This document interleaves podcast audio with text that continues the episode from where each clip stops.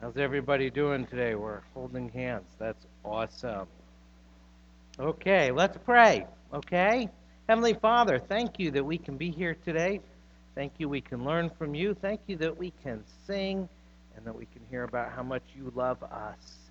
Pray that you would make Children's Church very special this morning. In Jesus' name, amen. Always glad some adults come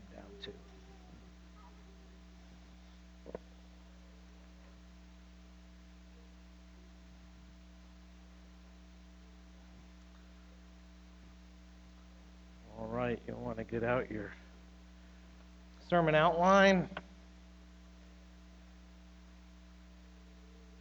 Have that to follow along.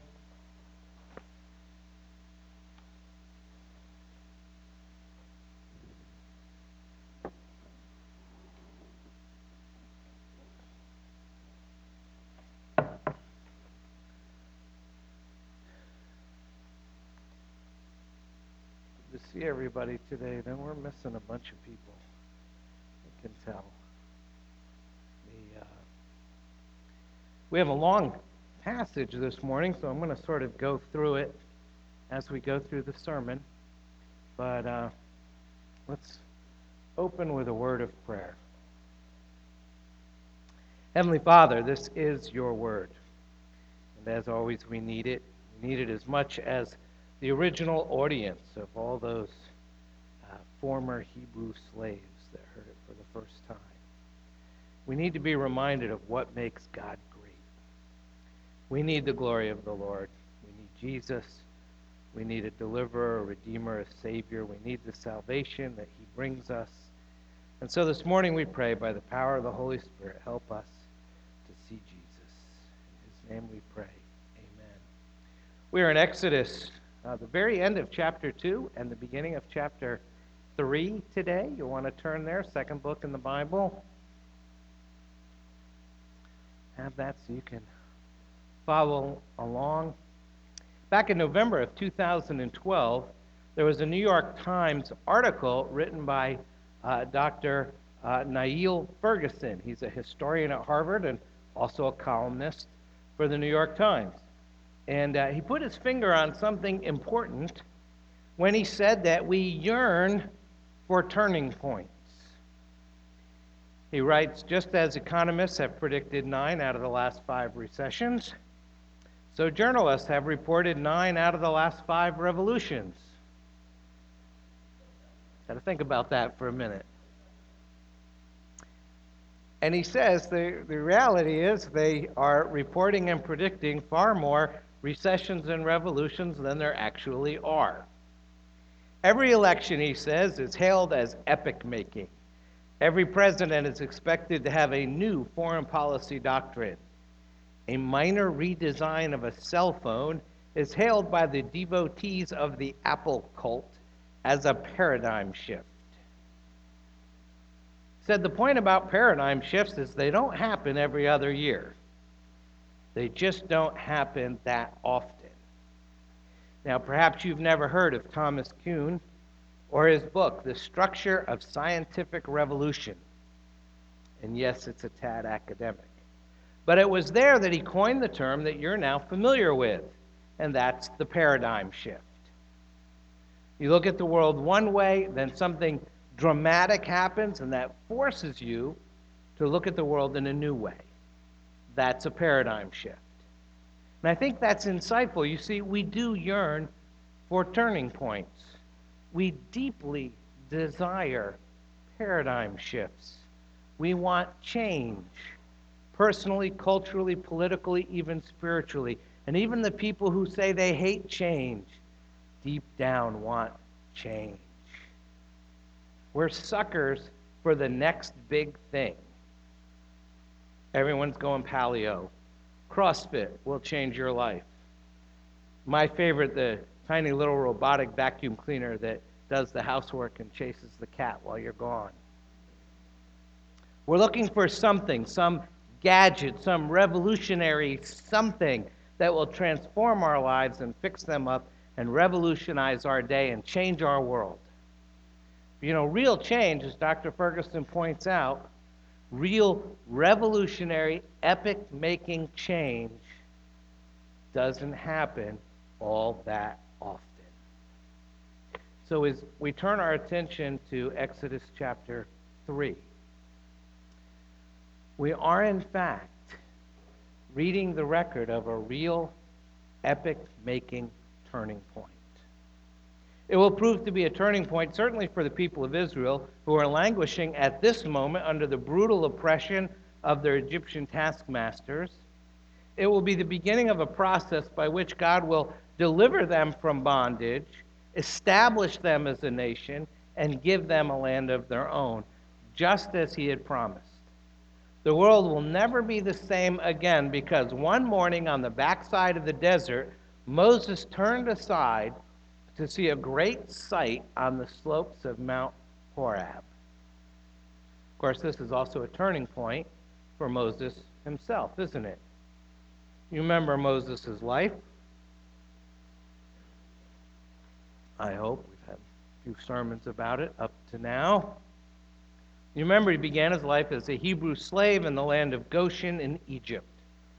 Born with the edict of Pharaoh to kill the male children of the Hebrews hanging over his head. And this Hebrew slave child, saved from disaster by Pharaoh's daughter, the princess of Egypt, eventually adopted into her household, raised now to be a prince of Egypt.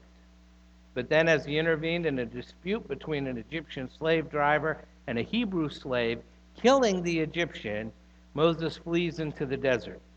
And he lives the next 40 years of his life neither as a Hebrew nor as an Egyptian priest, but as a Midianite shepherd.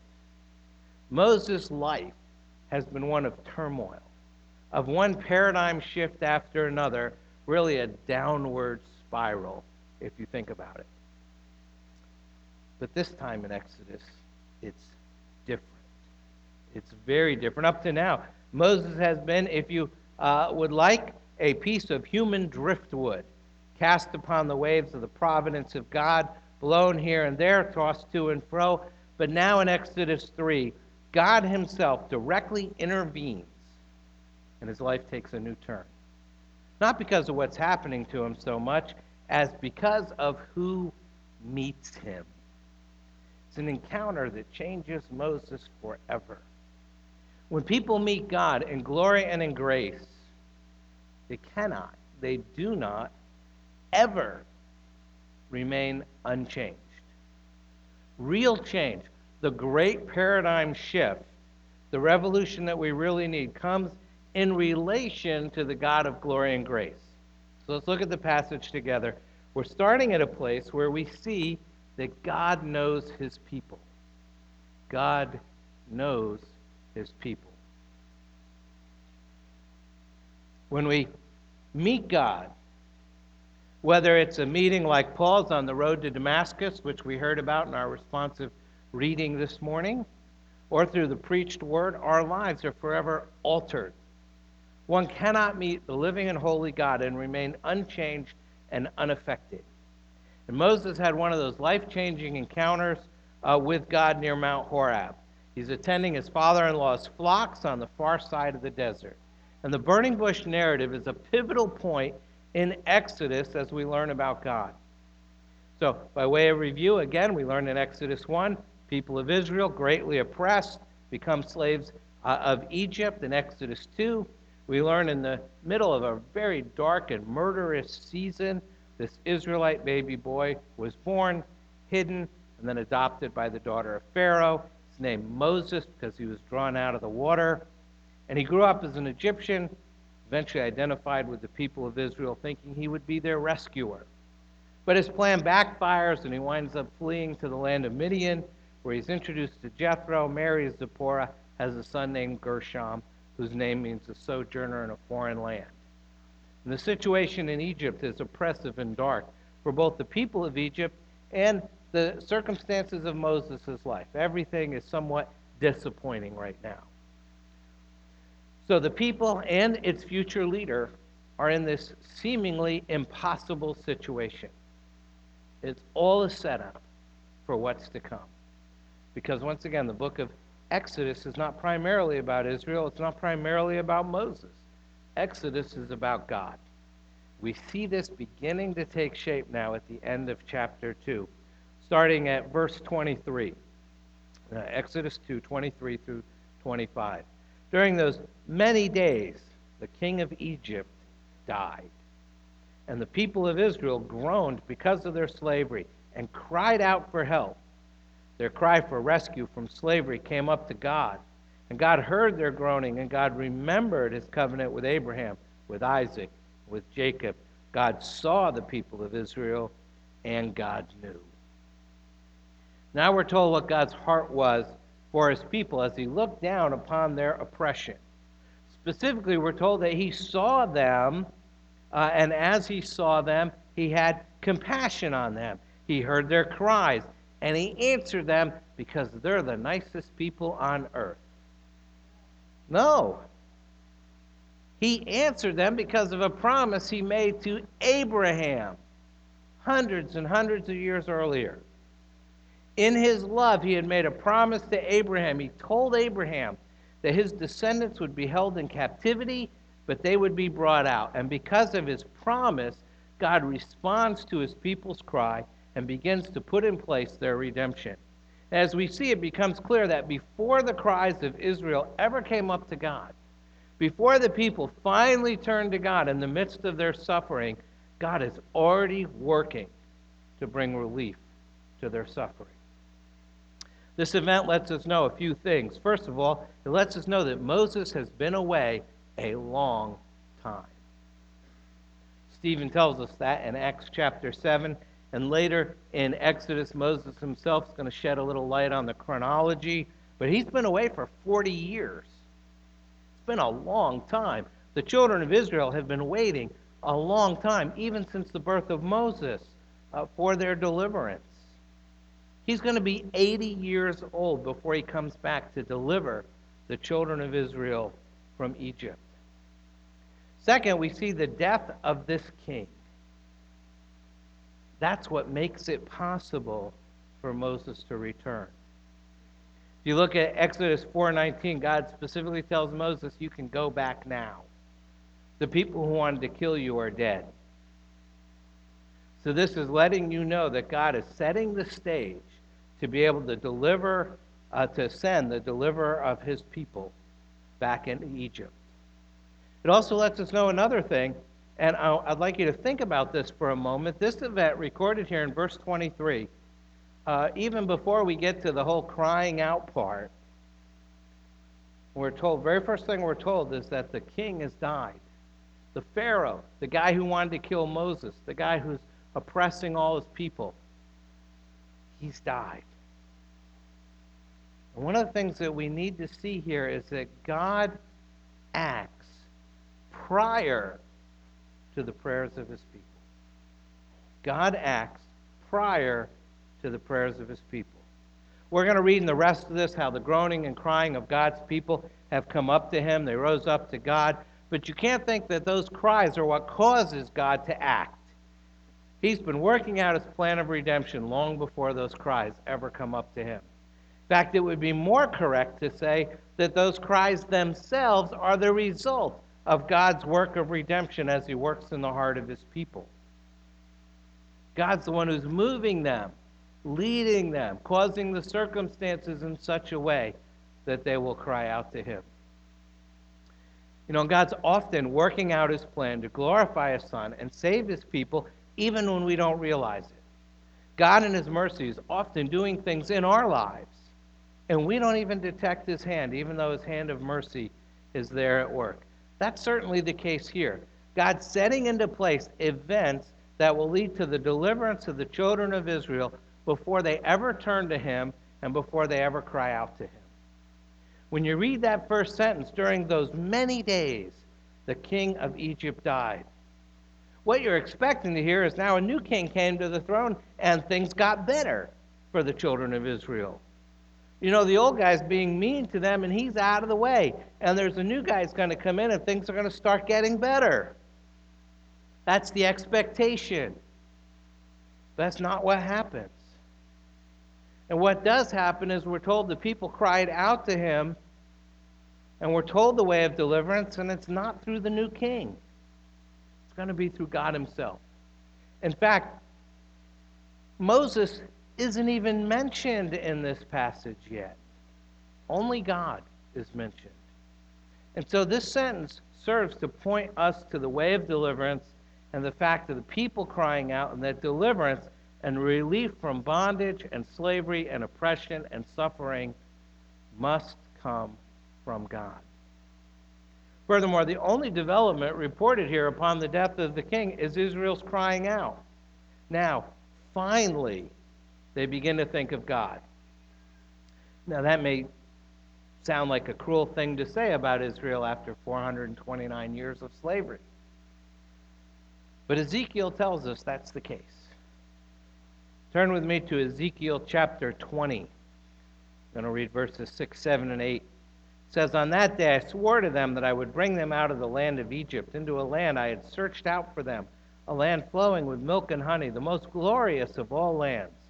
And I said to them, Cast away the detestable things your eyes feast on, every one of you, and do not defile yourself with the idols of Egypt. I am the Lord your God. But they rebelled against me and were not willing to listen to me. None of them cast away the detestable things their eyes feasted on, nor did they forsake the idols of Egypt. And what this passage is indicating to us is that Israel had, in fact, begun to drift away from God while they're in Egypt. And now we're seeing God's patience in his uh, timing for redeeming Israel from Egypt so that they would learn to cry out to him. Their hearts have strayed. They've begun to stray. They've begun to drift from God. They're going after the idols of Egypt. And he's waiting for their cries to rise up in order to draw them back to himself. In their suffering, God is preparing to draw them back to himself. Which begs the obvious question for us like the Israelites, do you use God as a last resort? You only cry out to Him when things get really, really, really bad? In times of trouble, do you wait until the very last moment to lift up that cry? If so, God, in His wisdom, may wait for your sighs. He may wait for your groaning. He may wait for your uh, crying out in order that you would love him rather than keep using him. And apparently, here, the children of Israel sought God only as their last resort. They sort of hung their hopes on getting a new king. Surely life will get better. And it didn't. And so they cry out. This is actually the first time that Israel's been the subject of a verb since chapter 1, verse 7. They finally cry out to God because of their slavery and their misery. But I think their crying out to God is a sign of God being at work in them. Before God freed them, He put it in their hearts to cry out to Him. Again, God is already at work. Before those cries ever came up to the throne, God is already active. It's almost as if God is sitting there waiting now, God's not slow on his people's behalf. He's more concerned for his people than they are for themselves. He's already been at work, he's already laying out his plan. But part of his plan is his people's hearts would be prepared to be redeemed. So he waits until the time comes when they cry out to God. This is the sign that God is working in the hearts of his people. Look again at Exodus 2, verses 24 and 25. And God heard their groaning, and God remembered his covenant with Abraham, with Isaac, and with Jacob. God saw the people of Israel, and God knew. We have one verb for Israel and four for God. All these verses confirm the unity of God's plan and his covenant of grace, and Israel's exodus from Egypt is God's fulfillment of his promise to the patriarchs, to Abraham, Isaac, and Jacob. God isn't initiating a new plan, never heard of before, never put in place before. He's simply fulfilling what he already told the patriarchs back in Genesis. So God hears his people's uh, groans. He recalls his covenant with Abraham, and his freeing of Israel from Egypt is part of his perfect, eternal plan, part of the blessings promised in that relationship when he established it with Abraham. You have to appreciate the continuity of what God's doing here. And it's easy to say, oh, Genesis to Exodus, I mean, they're right next to each other, first book, second book, and kind of forget 430 years. It's been a long time, and yet God's plan still carries on. And, and we're a culture where, you know, 430 minutes. It's like, whoa, it's taking so long. God's plan continues. You know, there's people who like to view that what God's doing now is sort of in a distinct box, totally separate and unrelated to what he was doing before. As if God, uh, you know, deals one way and his people fail, so he sets them uh, out another way and they fail again, and so he starts over again, and you get plan A, B, C, D, E, and F. But what we see clearly at the end of Exodus 2 is God is not instituting plan B. This is part of plan A. God knew this all along. He told Abraham about it hundreds of years before. And now he's carrying out the plan that he had told them to expect all along. So, the first thing that should strike you the unity of God's plan of redemption. The second thing that should strike you is this you read about God hearing the groaning of Israel and remembering his covenant with Abraham and seeing the children of Israel, and it sort of leaves you waiting expectantly. You know, God uh, hears, and God remembers, and God sees, and God knows. What's God going to do next? And here's your answer. Chapter 3, verse 1 God reveals himself. God reveals himself. It says there, Now Moses was keeping the flock of his father in law Jethro, the priest of Midian. And he led his flock to the west side of the wilderness and came to Horeb, the mountain of God. The angel of the Lord appeared to him in a flame of fire out of the midst of a bush. He looked, and behold, the bush was burning, yet it was not consumed. And Moses said, I will turn aside to see this great sight, why the bush is not burned. When the Lord saw that he turned aside to see, God called to him out of the bush, Moses, Moses. And he said, Here I am. Then he said, Do not come near. Take your sandals off your feet for the place on which you are standing is holy ground. And he said, I am the God of your father, the God of Abraham, the God of Isaac, and the God of Jacob. And Moses hid his face, for he was afraid to look at God. Having been rejected by the Hebrews and hunted by the Egyptians, Moses is now reduced to tending his father in law's flocks in the wilderness. He's made his way, verse 1, to the west side of the wilderness. I really like the King James version of this. He's in the backside of the desert. That's where he is. Pretty humiliating location for a former prince of Egypt, the backside of the desert. He is absolutely nowhere. And we can make an educated guess as to the kind of humiliation the seasonal life must entail for Moses. You know, back in Genesis 36, Joseph said, Every shepherd is an abomination to an Egyptian. And that's who Moses has become an abomination according to the Egyptian culture in which he was raised, a failure according to the Hebrew culture in which he was born. And he's tending his father in law's flocks as an Egyptian abomination and as a Hebrew failure. And he comes close to Mount Horeb and he sees this strange phenomenon a bush on fire which doesn't stop burning. The bush is unconsumed by the flames. And now Moses is curious. There's a bush burning, but it's not being burned up. The bush is ablaze, but the leaves and the branches aren't being consumed. And he's a tad curious about this, and he wants to investigate. I will turn aside to see this great sight, he says. Apparently, Moses sounds a lot like Bert and Ernie. Who knew? Anyway, those of you that remember Bert and Ernie, family favorite. Anyway, he goes towards the bush. Simple question Why a burning bush? Simple answer. We don't know. It's been suggested that it's a symbol of the experience of, experiences of God's people in Egypt. They're going through trial by fire, as it were, and they're not being consumed. It's been suggested that perhaps this is a picture of the way God's going to bring them out of Egypt. They're going to go through many trials, but they won't be consumed.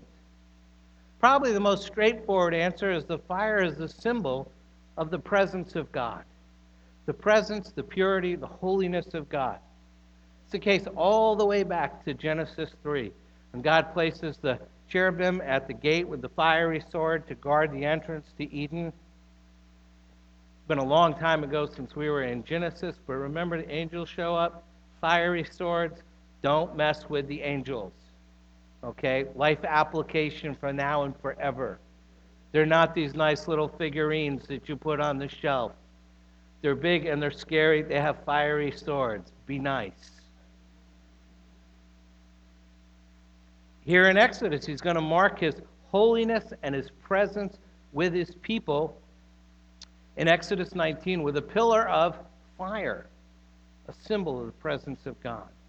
And as the pillar of fire uh, leads the children of Israel in their wandering, it's very explicitly said to be a sign of the presence of God.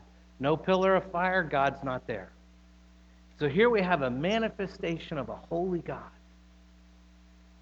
Another thing, we also don't know where the mountain is. You can go there today and they'll say, that's Mount Sinai, Mount Horeb, Mount Sinai. Same thing, we think. We're not even sure the origin of the languages. One's Hebrew, one's some other language. The reality is, I don't care what anybody says, nobody knows for sure, even today. We just don't know exactly. One of the things we'll see later on in Exodus is they don't care. The Israelites didn't know where the mountain of Moses was either. And they didn't care because there's nothing sacred about the place. It's the presence of God that makes the place sacred. There's nothing holy about a place. There is something holy about God's presence. There's nothing sacred about the mountain which would have led Moses to go there. It's that God was there. That's what made it holy. And notice again, the ground is holy not because of the site or the location, but because of the presence of God. It's also interesting to note this is the first time the word holy is used in the Bible. And it's used in direct connection with God. It's a great deal of significance in that. It's not that it's a holy site, or, but that it's a holy God. His presence makes the place holy. Now, all the nations around Israel uh, believed in holy trees and holy bushes and holy sites and holy places, but Israel didn't. This place is holy because God is there. That's always the way it is with worship.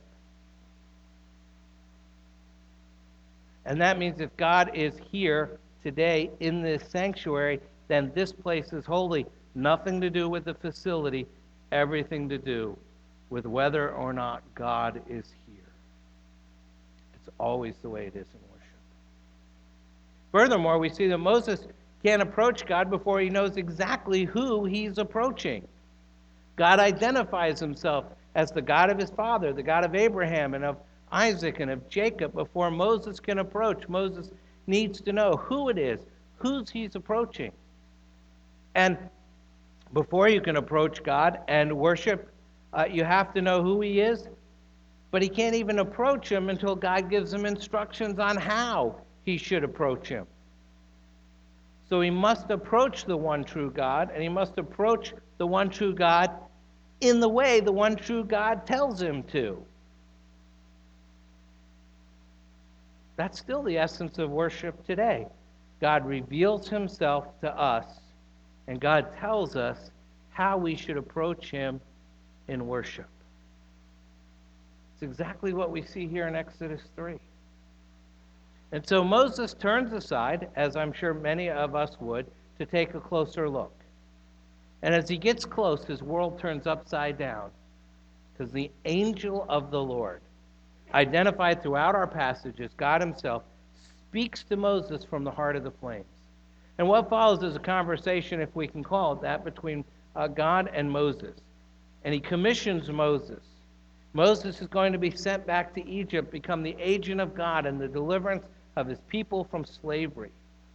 But if Moses will accomplish this task, he has to depend not simply on his own uh, natural gifts and talents, he needs more. He needs the presence of God. Of course, he has no idea how God's going to accomplish this.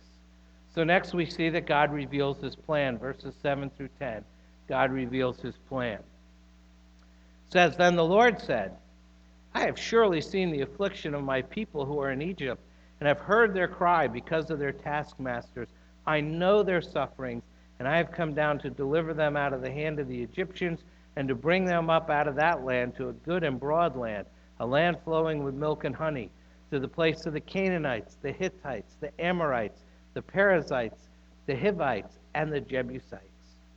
And now, behold, the cry of the people of Israel has come to me. And I have also seen the oppression with which the Egyptians oppress them. Come, I will send you to Pharaoh, that you may bring my people, the children of Israel, out of Egypt. Moses is given a mission. The Lord has a job for Moses. He's already identified himself to Moses in verse 6 I'm the God of your father, the God of Abraham, of Isaac, and of Jacob. And now he tells them, in fulfillment of his covenant promises to the patriarchs, he's going to bring the children of Israel out of bondage and into the land of Canaan. It's a land of plenty, but it's also an occupied land, verse 8. But nevertheless, it's a land he promises to give them. This is the promise to the patriarchs that he now renews with Moses. And this is good news. In a very real sense, this is the gospel. The announcement to Moses that God is going to save and rescue and deliver his suffering enslaved people, keep his covenants, and bring them into the promised land. It's the good news of God's promised salvation reaffirmed. And that's the good news. And I'm sure Moses found it wonderfully comforting, and we should too. But I can't help imagine Moses on the backside of the desert, the backside of this mountain, standing there finding himself wondering, well, what has this got to do with me exactly? I mean, I'm delighted that you're the God who hears the cries of his people. You know what? I'm a failure. I'm a dropout. I'm an abomination. I'm on the backside of the desert. The Hebrews don't want me, and the Egyptians are trying to kill me. And then God drops the bombshell, verse 10 Come, I will send you to Pharaoh that you may bring my people, the children of Israel out of Egypt. And often that's the kind of person that God uses. Those who've been humbled and broken, who know their inadequacies. And at this point, Moses begins to sputter and offer excuses at this summons of God. The knowledge of God's love is wonderful, but the call of God, well, that's another story. And God delights to use us in our weakness and brokenness. The apostle Paul says the exact same thing, 1 Corinthians chapter 1. Consider your calling, brothers. Not many of you were wise according to worldly standards. He's talking to you. Uh, not many were powerful. Not many were of noble birth. But God chose what is foolish in the world to shame the wise. God chose what is weak in the world to shame the strong. God chose what is low and despised in the world, even things that are not, to bring to nothing things that are, so that no human being might boast in the presence of God. God has done it all, so all the glory would be His. And so God calls and confronts Moses. And Moses, for his part, seems altogether unprepared. Saving Israel is a dream that he once had, but when he acted, it went horribly wrong, and now he finds himself 40 years later on the backside of the desert. He's given up on that dream long ago, but God hasn't given up on Moses. He has other plans, and he calls Moses to serve him. It's very interesting in Exodus, we'll find that the words serve and worship are the same. They're used interchangeably. He says, serve me, he says, worship me, and he's constantly going back and forth using those two words, which is why we call it a worship service. Here you go. It's wonderful to be reminded of the love of God as Moses is reminded here his compassion, his pity, his understanding, his readiness to hear us when we call out and cry out to him. We're comforted by it, and that's a good thing. We should be comforted.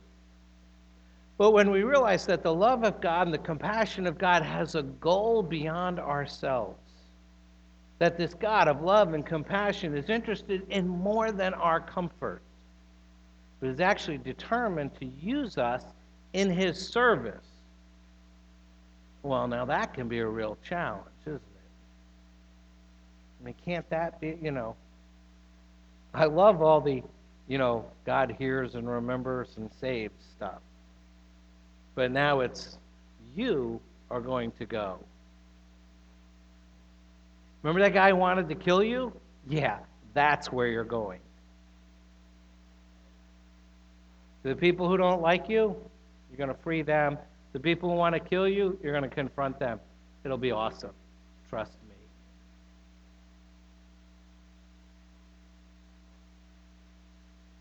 Everything is great with God's message until he tells Moses, You're the man. You're my instrument. And then not so much. And Moses begins to offer excuses. He begins to balk. He begins to doubt. He begins to question. And we come to a key verse in the Bible where we see that God reveals his promise. The last uh, few verses here, verses 11 and 12, God reveals his promise. But Moses said to God, Who am I that I should go to Pharaoh and bring the children of Israel out of Egypt? And he said, But I will be with you. And this shall be the sign for you that I have sent you. When you brought the people out of Egypt, you shall serve God on this mountain. Finally, we see Moses' objection to God's plan and this astounding response to God. God shows up physically Angel of the Lord, burning bush, not consumed. Conversation with God. My gut feeling is at that point, whatever God says, I'm probably going to say, Yes, sir. Something like that. Probably while lying down with my face in the dirt. Moses is like, Time out. You got the wrong guy. There are other guys you, know, you need to call them. Way better. Who am I? Who am I to do this great thing? As we read further, we discover that no time is spent convincing Moses what Moses can do, but much time will be spent explaining to Moses what God can do. You and I tend to do the opposite. I mean, we would answer Moses, we'd explain to Moses, you're ideally suited to return to Egypt.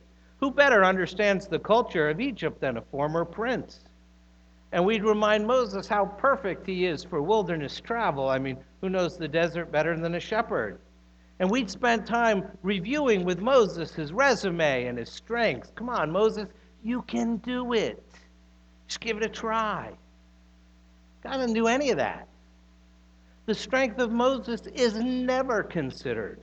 No pep talk is given, no pats on the back are offered. Not one word is spoken to recruit Moses, but many words are used to reveal God. Because the strength of Moses is not the issue, the strength of God is. The application ought to be slapping you in the face right about now. Let's repeat that last sentence and you fill in the blank. Replace the name of Moses with your name. We'll do this together out loud. You can do this. The strength of. Oh, that's so wimpy. The strength of. Better. We're not there yet. The strength of is not the issue. The strength of God is. The strength of you is not the issue. The strength of God is. In fact, Moses' objections actually reveal a lack of faith. It's the exact same thing Israel's going to struggle with actually for the next 40 years. We're not so sure this is the best idea here. Couldn't we go back to Egypt? They're going to say that over and over and over again in the wilderness. And God's answer to Moses' objection is stunning. He says to him that he's the one who'll do the work. He says, I'm the one who's come down to deliver the people, bring the people out of, uh, of Israel, out of Egypt. He begins the work. He completes the work. And the sign that he has done the work will be when Israel worships him at that mountain. In other words, he's saying, Moses, here's the sign that it is I who will bring the children out of Israel. You will come to this mountain and you will worship me. When you get to this mountain, Moses, they're not going to be worshiping you. When you come to this mountain, you're going to be worshiping me. And it's very important you understand that Exodus 3, verse 12, makes it crystal clear that the redemption of Israel out of bondage in Egypt is in order that they may become worshipers of God. It's the same with us. We're saved to worship. Exodus 3 makes it clear. And by the way, it's not just Exodus 3:12. It's Exodus 3:18 and Exodus 4:23 and Exodus 5:1 and Exodus 5:3 and that's as far as I went. We'll see even more later in the book. Passages make it clear that God's people are redeemed in order that they might worship him. God sends Moses to Egypt to deliver his people so they might come out and worship him. That's the point. Now, if you've been looking at your notes, you'll see I've taken some Latin That little Latin phrase that you're wondering about, well, well not Van Dyke, but everybody else, he's Latin guy. We have a few Latin people here. And you know, the simple little phrase probably comes from the Latin Vulgate. Nec tamen consumavitur. I'm not sure I pronounced that right, but that's as good as it gets. I teach my students when you get to those really hard words, just say them with authority, and everybody will think you're right. Nec not, tamen, however, consumavitur the present passive participle of it is not being consumed. Not, however, is it being consumed. And that refers to the bush itself. And what you don't know is the image of the burning bush is the historic image of the Presbyterian Church.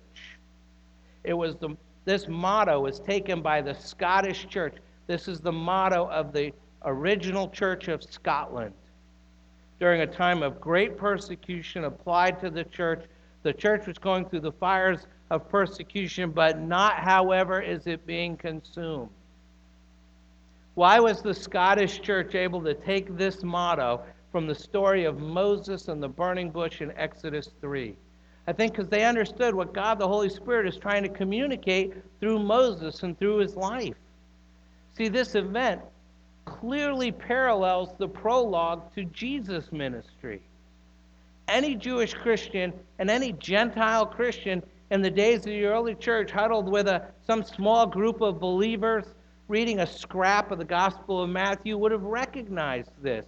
I mean, can you imagine the Jewish Christian hearing one of the elders read to him from Matthew 1 and 2, and he hears about Herod attempting to kill Jesus and Jesus and his family fleeing into Egypt?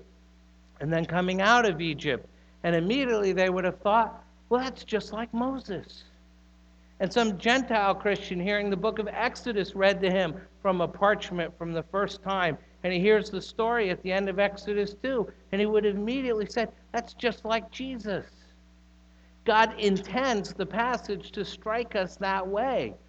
That part in Matthew chapter 2 says, Now when they had departed, speaking of the wise men, Behold, an angel of the Lord appeared to Joseph in a dream and said, Rise, take the child and his mother, and flee to Egypt, and remain there until I tell you, for Herod is about to search for the child to destroy him. And he rose and took the child and his mother by night and departed to Egypt, and remained there until the death of Herod. This was to fulfill what the Lord had spoken by the prophet Out of Egypt I called my son. Jump down to Matthew 2:19. But when Herod died, behold, an angel of the Lord appeared in a dream to Joseph in Egypt, saying, Rise, take the child and his mother, and go to the land of Israel, for those who sought the child's life are dead. And he rose and took the child and his mother and went to the land of Israel. And we have here God foreshadowing his grand redemptive plan in Christ through Moses in the Exodus. God is giving us a taste beforehand of what he's going to do in his grand redemptive plan.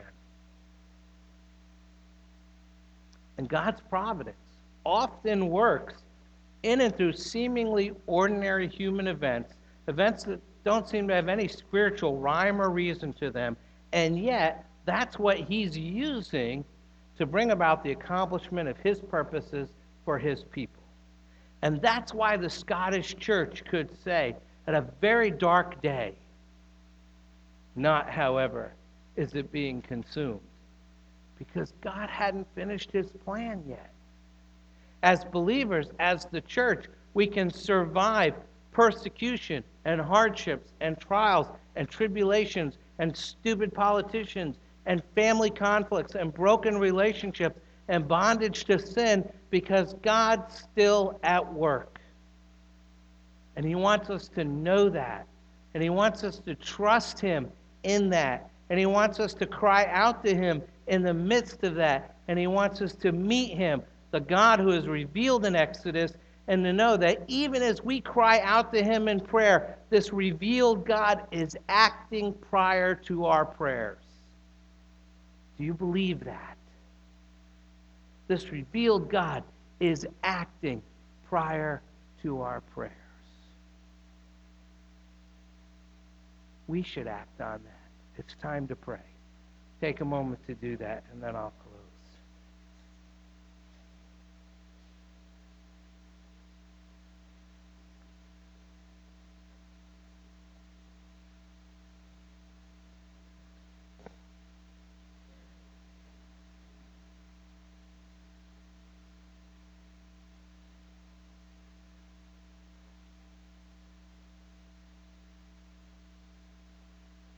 Let's pray together.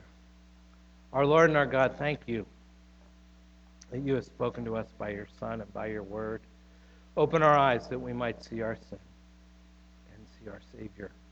Teach us the surpassing value of knowing Christ Jesus our Lord. Draw us closer to yourself through the revelation of yourself, through the revelation of your plan, through the revelation of the promise of your presence, through the revelation of your glory. Lead us to greater worship as you reveal yourself as rescuer, deliverer, redeemer, and savior. Enable us to trust you, knowing you're still at work and that you're acting even prior to our prayers. And for this we give you thanks. In the name of our Lord and Savior, Jesus Christ, who lives and reigns with you in the Holy Spirit, one God, now and forever.